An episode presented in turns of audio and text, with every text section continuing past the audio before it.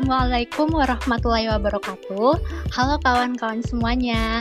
Kembali lagi di podcast DiskuShare episode tujuh bersama aku, Ganda Saraswati, dan juga ada kawan aku, ada Shakira.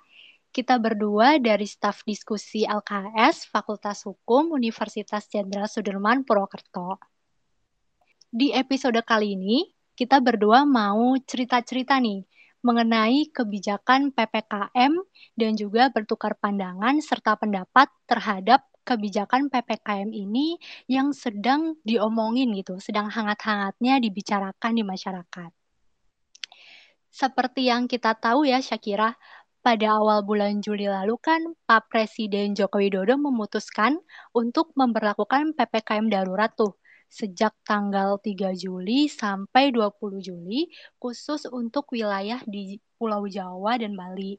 Kebijakan tersebut diambil oleh Pak Presiden setelah mendapat banyak masukan dari sejumlah menteri dan para ahli kesehatan yang prihatin dan khawatir karena kan pada bulan Juli lalu itu kasus COVID di Indonesia melonjak lagi ya, imbas dari adanya varian baru dari virus corona, yaitu varian Delta dari India, yang mana kita tahu nih, virus corona varian Delta ini penularannya itu sangat cepat sekali dan juga ternyata lebih berbahaya dari varian-varian COVID yang lainnya. Makanya pemerintah di seluruh dunia, termasuk di Indonesia sendiri, bertindak untuk membuat suatu kebijakan untuk mengatasi lonjakan virus corona ini. Jangan sampai kita kecolongan lagi nih, seperti yang terjadi pada saat awal pandemi di tahun dua ribu dua puluh. Nah, faktanya nih Shakira, ternyata di setiap daerah itu kebijakan P P K M-nya itu beda-beda gitu, pemberlakuannya atau implementasinya. Kalau boleh tahu nih Sya, bagaimana sih kebijakan aturan P P K M di daerah kamu itu pelaksanaannya seperti apa? Oke, itu benar banget Kak Gandes. Jadi uh, kalau pelaksanaan P P K M itu emang berbeda-beda ya di setiap, di setiap daerahnya gitu. Kalau di daerahku sendiri, itu Kota Bogor, pelaksanaan kebijakan P P K M ini disertai juga sama pelaksanaan ganjil genap. Jadi, Satgas covid sembilan belas Kota Bogor itu memberlakukan ganjil genap yang dilengkapi atau disertai dengan tujuh belas titik penyekatan atau checkpoint. Di antaranya tuh ada di Jembatan Merah, ada di Empang yang satu arah dari Bogor Trade Mall, ada di Baranang Siang, di Lodaya, di Pos Terpadu Juanda, di Denpom, di Warung Jambu, di S P B U Vivo Air Mancur, Putaran X B L Binarum, di Underpass Solis, di Tobor, di S P B U Veteran, di Salabenda, Ciawi, Darmaga, Yasmin, yang terakhir itu checkpoint-nya di Brimob Kedung Halang. Jadi mungkin kalau yang orang Bogor atau uh, sekitar Bogor mungkin udah nggak asing juga ya dengan nama-nama tempat yang aku sebutkan tadi gitu.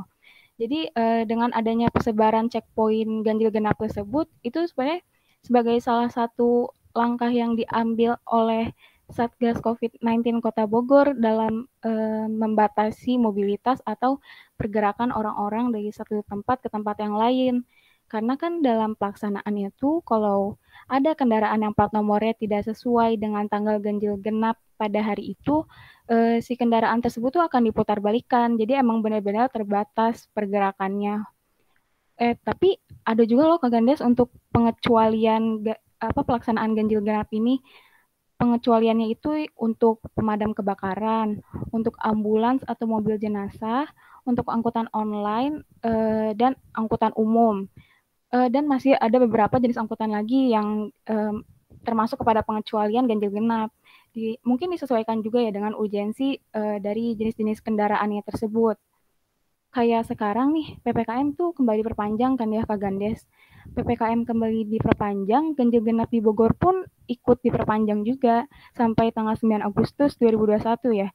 E, mungkin untuk kawan-kawan pendengar podcast ini yang buat untuk mengikuti info-info seputar P P K M di Bogor atau ganjil genap di Bogor, itu mungkin bisa dilihat juga di media sosialnya Pemkot Bogor gitu, agar terus update info-info terbaru ya.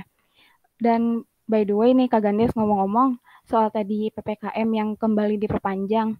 Nah, itu menurut Kak Gandes gimana sih? Karena kalau kita lihat dalam pelaksanaannya, P P K M ini udah terhitung cukup lama ya e, diberlakukannya semenjak pertama kali sampai sekarang itu. Nah, itu menurut Kak Gandis tuh bagaimana? Apakah setuju P P K M diperpanjang atau e, apakah P P K M ini emang udah dirasa efektif gitu, Kak Gandis?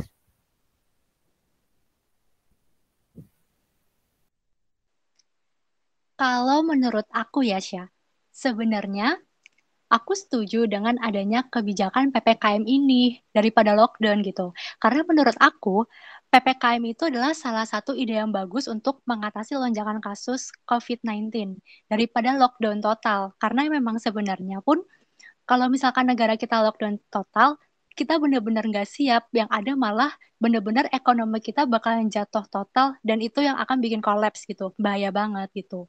Cuman permasalahannya itu di P P K M ini adalah di implementasinya gitu.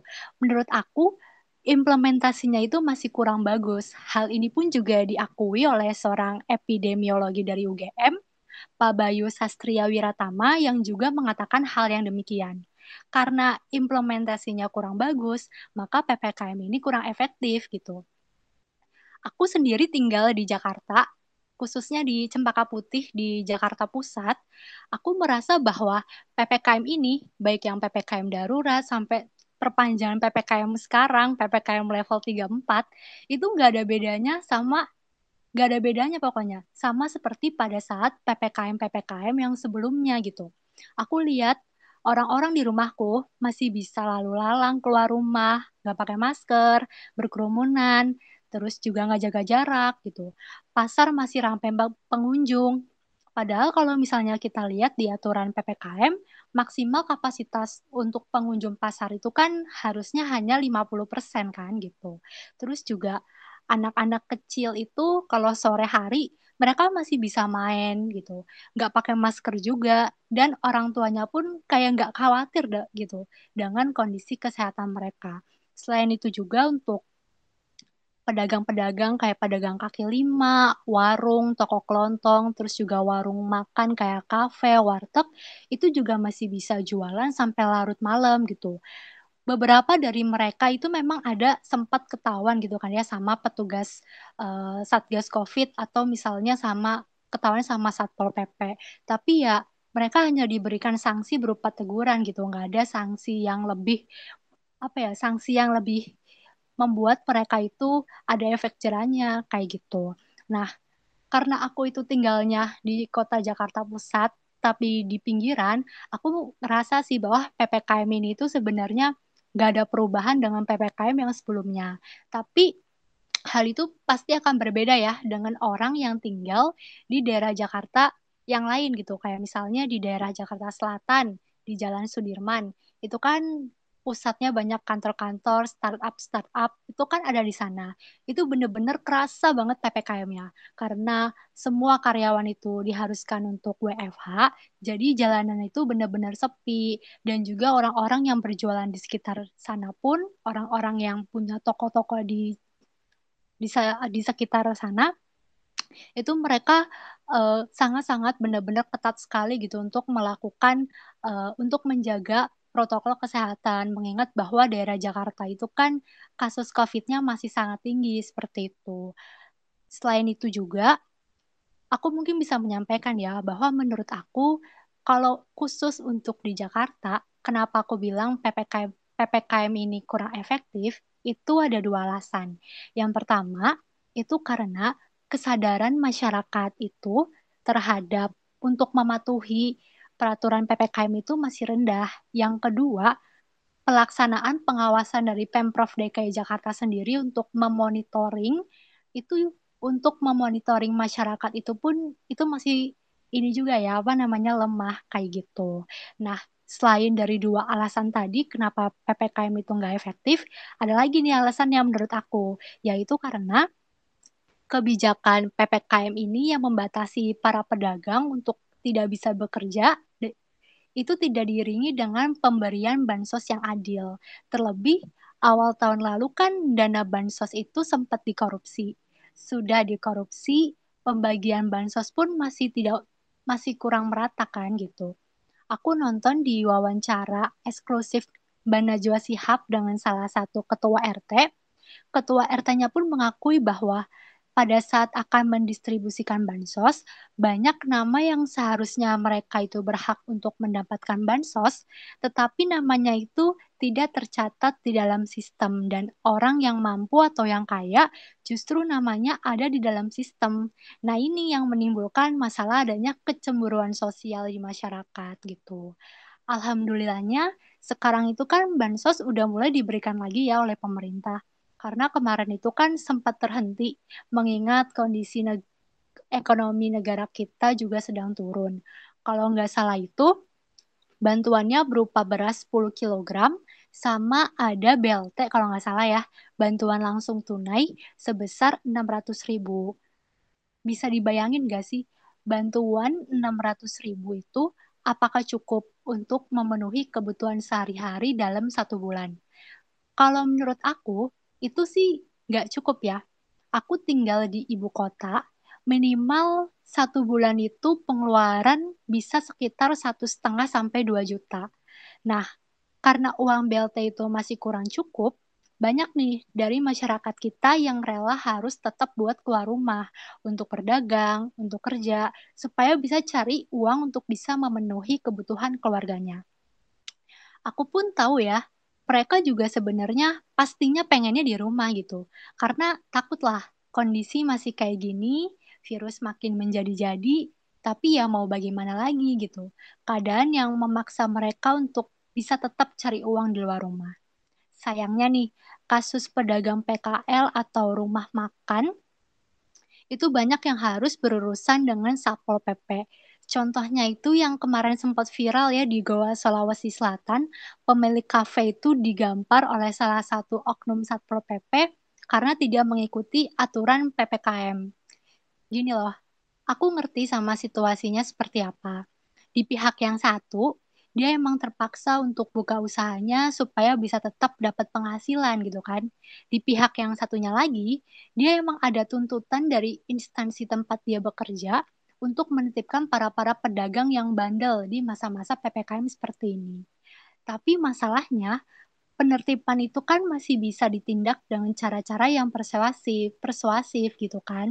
Nggak harus dengan cara-cara yang represif. Kejadian ini bukan hanya sekali dua kali terjadi, tetapi udah sering banget gitu. Nah, adanya kasus seperti itu membuat pedagang-pedagang kecil itu makin menjerit. Bahkan kemarin tuh yang sempat heboh ya, eh, mahasiswa di Bandung itu melakukan aksi demonstra- demonstrasi untuk menolak P P K M darurat karena mereka merasa kebijakan P P K M darurat ini kurang efektif gitu. Dan dari hal-hal itulah Pak Presiden akhirnya banyak mendapat masukan juga dari para menteri, khususnya dari masyarakat itu sendiri yang merasa P P K M darurat ini membuat banyak masyarakat kecil ini makin terpuruk kondisi ekonominya. Dan akhirnya masukan itu didengar dan P P K M darurat ini diganti menjadi P P K M level tiga empat. Menurutku, kebijakan P P K M level-levelan ini ya, tiga empat, satu sampai empat, itu teknis pelaksanaannya tidak jauh berbeda pada saat P P K M darurat. Perbedaan yang paling mencolok itu yang pertama, untuk pedagang-pedagang seperti yang punya warung, toko kelontong, terus juga warung makan, warteg seperti itu, kalau pada saat P S B B da- Maaf, maksud aku pada saat P P K M darurat itu kan mereka batas jam operasionalnya itu kan sum- cuman sampai jam delapan malam. Tapi kalau misalnya di P P K M yang sekarang ini, itu dikasih kelonggaran. Mereka boleh buka sampai jam sembilan malam. Lalu yang kedua, perbedaannya itu adalah mal itu boleh dibuka tapi hanya untuk tempat makan. Kayak misalnya restoran yang ada di dalam mal atau misalnya kafe-kafe yang ada di mal, itu mereka boleh buka. Tapi dengan syarat mereka nggak boleh melayani uh, pengunjung yang mau makan di sana. Jadi semuanya itu harus take away gitu. Dan juga untuk pasar swal pasar swalayan atau supermarket yang ada di dalam mall itu juga diizinkan untuk buka dengan syarat bahwa jam operasionalnya itu sampai jam delapan malam dan juga kapasitas pengunjungnya itu maksimal lima puluh persen gitu. Walaupun begitu ya, yang namanya orang jualan di masa P P K M ini kan omsetnya pasti menurun. Karena sepi kan, jarang ada orang yang beli gitu. Nah, oleh karena itu, oleh karena itu sesuai dengan pasal lima puluh lima ayat satu Undang-Undang Nomor enam Tahun dua ribu delapan belas itu dijelaskan bahwa selama dalam karantina wilayah, kebutuhan hidup dasar orang dan makanan hewan ternak yang berada di wilayah karantina menjadi tanggung jawab pemerintah pusat. Nah, dari pasal ini, maksud dari pasal ini, karan, kan ada peng, kata karantina ya. Karantina yang dimaksud ini adalah P S B B dan juga P P K M gitu.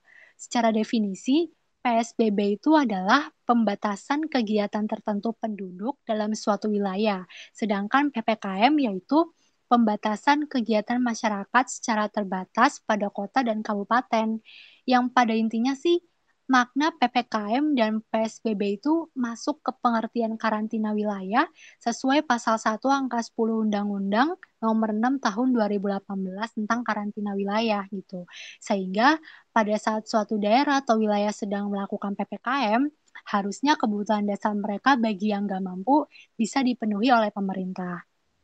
Dan karena kasus COVID masih belum bisa dikendalikan dan pemerintah juga memperpanjang P P K M ini, aku pun setuju gitu. Karena kalau misalnya nggak ada P P K M, pasti kasus COVID di Indonesia akan terus meningkat gitu. Dengan catatan P P K M ini pelaksanaannya atau implementasinya itu harus dibenahi dari yang sebelum-sebelumnya supaya lebih efektif dan bisa menekan angka kasus COVID. Nah, ngomong-ngomong tentang masalah P P K M nih, Sya, kan kita tahu ya, nama-nama tentang P P K M ini kan banyak banget ya. Ada P P K M mikro, terus juga ada P P K M darurat, terus sekarang yang baru kan ada P P K M level-levelan nih, level satu, dua, tiga, empat gitu kan. Nah, tapi sayangnya masih banyak nih orang-orang itu yang masih pada bingung dan nggak tahu tentang dasar hukum dari P P K M itu. Ada yang nanya, emang P P K M itu dasar hukumnya ada di mana sih? Apakah ada di undang-undang? Apa ada di peraturan presiden? Atau apa ada di Kepres? Atau ada di instruksi dalam Menteri Dalam Negeri? Seperti itu. Nah, mungkin bisa nih Shakira jawab. Dan juga menurut kamu ya, Syah, sama kebijakan P P K M ini harusnya tanggung jawab kita sebagai masyarakat untuk membantu pemerintah dalam mengatasi pandemi ini seperti apa? Oke, itu Uh... istilah-istilah ini emang apa ya, sering bergonta-ganti dalam, justru malah dengan waktu yang nggak terlalu jauh juga sudah bergonta-ganti beberapa nama gitu kan. P P K M mikro, P P K M darurat, P P K M level tiga, level empat, satu sampai empat itu eh, sangat apa ya, sangat dimengerti bahwa eh, masyarakat umum pun, orang-orang umum pun mungkin akan bingung gitu. Nah, eh, untuk dasar hukum P P K M itu di mana? Kalau kita lihat di Undang-Undang Nomor enam Tahun dua ribu delapan belas itu, ternyata emang nggak ditemukan istilah si P P K M ini, baik itu P P K M mikro maupun P P K M darurat, apalagi P P K M istilah yang P P K M P K level satu sampai empat itu ya, itu nggak ditemukan di Undang-Undang Nomor enam Tahun dua ribu delapan belas. Karena di Undang-Undang Nomor enam Tahun dua ribu delapan belas ini, Uh, hanya ditemukan istilah karantina wilayah, karantina rumah sakit, karantina rumah, dan pembatasan sosial berskala besar atau P S B B. Jadi kalau P S B B itu emang udah ada uh, di Undang-Undang Nomor enam Tahun dua ribu delapan belas ini, tapi enggak buat P P K M ternyata. Walaupun sebenarnya uh, inti pada apa ya, tujuan yang ingin dicapai itu sebenarnya sama, tapi ternyata mereka tuh uh, berbeda gitu. Jadi P P K M itu adanya di Instruksi Menteri Dalam Negeri sebenarnya ya. Jadi adanya di Instruksi Menteri Dalam Negeri atau Inmendagri.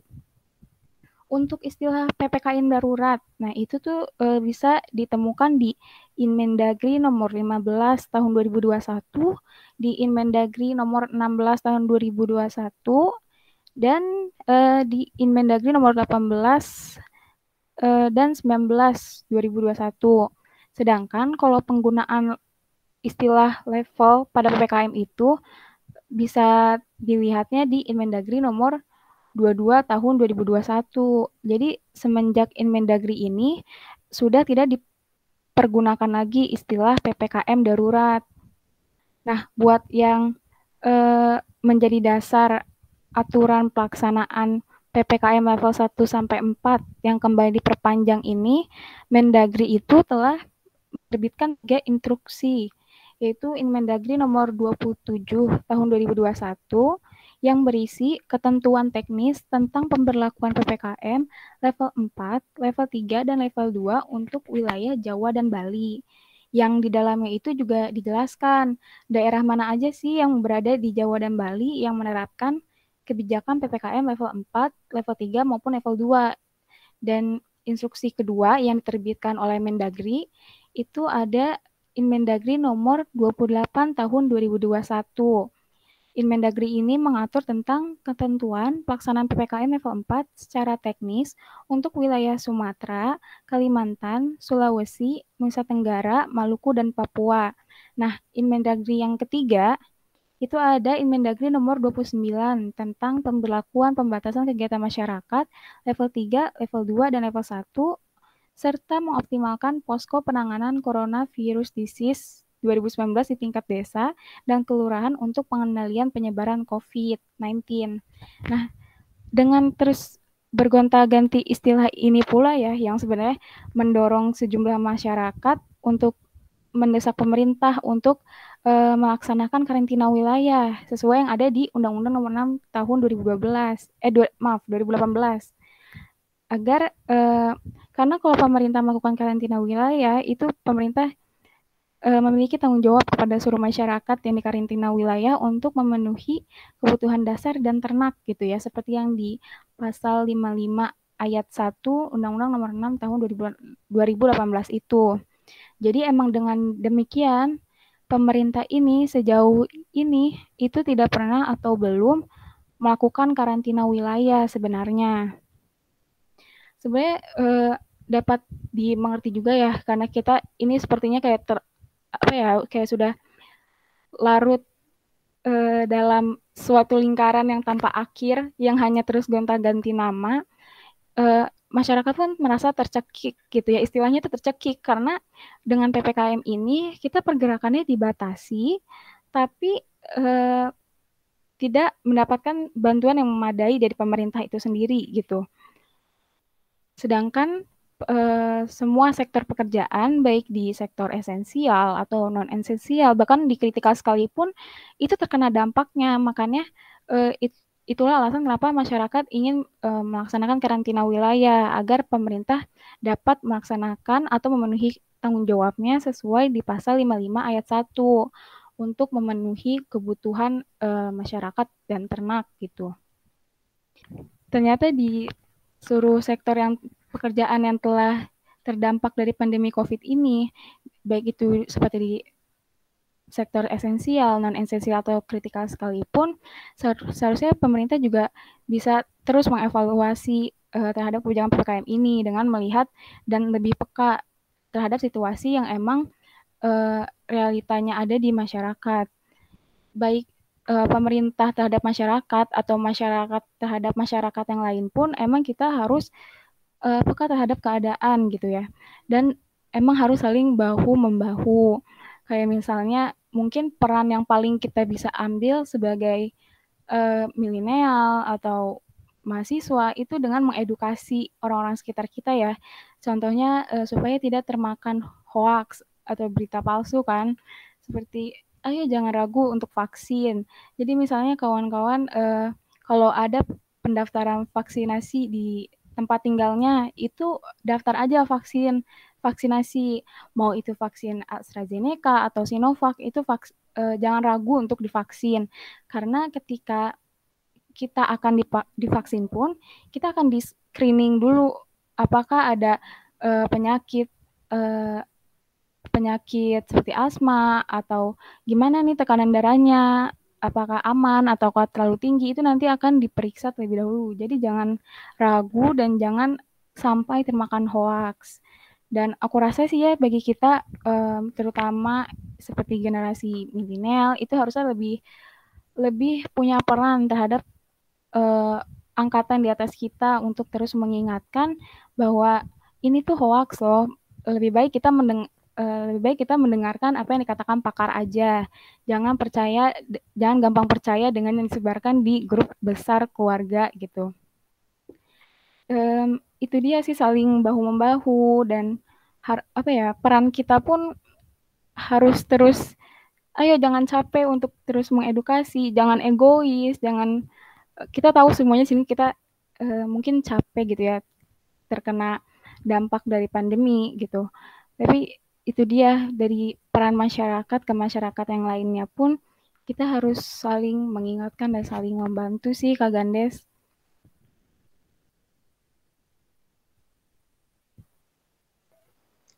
Oke, Shakira. Jadi inti yang bisa aku ambil adalah dari cerita-cerita kita nih tentang masalah kebijakan P P K M ini yang nggak tahu kapan selesainya ya, makin berlarut-larut, itu adalah bahwa sebenarnya kita setuju-setuju aja ya kalau misalnya P P K M level satu sampai empat ini itu harus diperpanjang gitu, dengan catatan bahwa implementasi dari kebijakan ini yang harus lebih dibenahi gitu ya, supaya bisa lebih efektif nanti ke depannya dan juga bisa uh, benar-benar mengatasi uh, lonjakan kasus COVID di Indonesia ini yang juga sampai sekarang itu rate-nya itu masih ini ya, belum turun-turun banget gitu, masih lumayan agak tinggi seperti itu.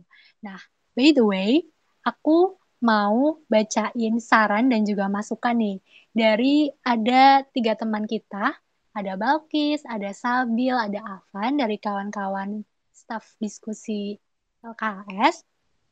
Yang pertama itu ada Afan. Afan bilang katanya kebijakan P P K M boleh dilanjutkan dengan syarat pemerintah melihat kondisi ekonomi masyarakat dan adanya pembagian bansos yang merata. Terus ada dari Sabil nih, kematian berskala besar seakan-akan menjadi data, sedangkan bagi orang terdekat, kematian seorang adalah tragedi. Hendaknya pemerintah benar-benar memberikan solusi yang efektif dan mengakomodir kebutuhan setiap pihak. Yang terakhir ada dari Balkis selaku Kepala Divisi Diskusi, yaitu sarannya adalah pemberlakuan kebijakan P P K M ini ke depannya harus memperhatikan dan menyeimbangkan semaksimal mungkin aspek perlindungan kesehatan dan keberlangsungan ekonomi masyarakat.